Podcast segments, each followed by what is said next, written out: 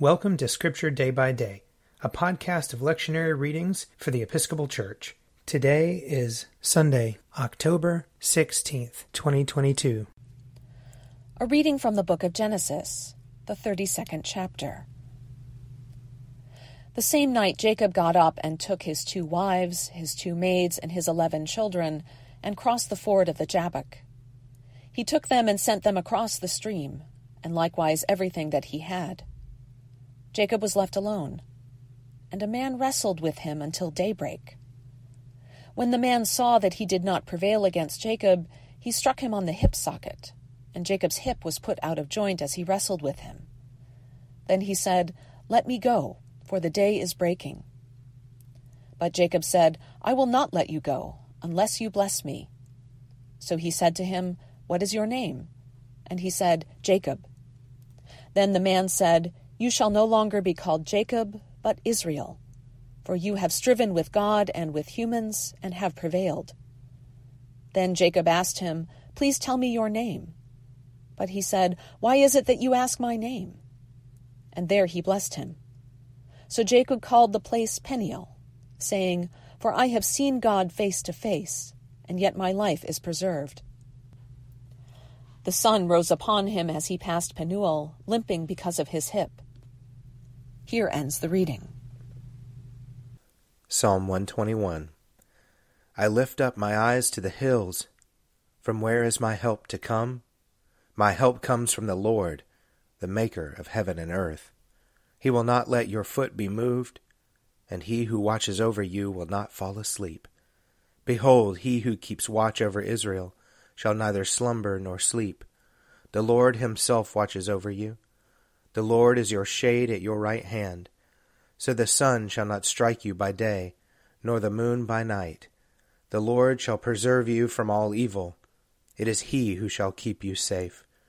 The Lord shall watch over your going out and your coming in, from this time forth forevermore.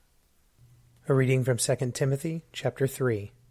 But as for you, continue in what you have learned and firmly believed, knowing from whom you've learned it and how from childhood you have known the sacred writings that are able to instruct you for salvation through faith in Christ Jesus. All Scripture is inspired by God and is useful for teaching, for reproof, for correction, and for training in righteousness, so that everyone who belongs to God may be proficient, equipped for every good work. In the presence of God and of Christ Jesus, who is to judge the living and the dead, and in view of his appearing in his kingdom, I solemnly urge you Proclaim the message. Be persistent whether the time is favorable or unfavorable. Convince, rebuke, and encourage with the utmost patience in teaching.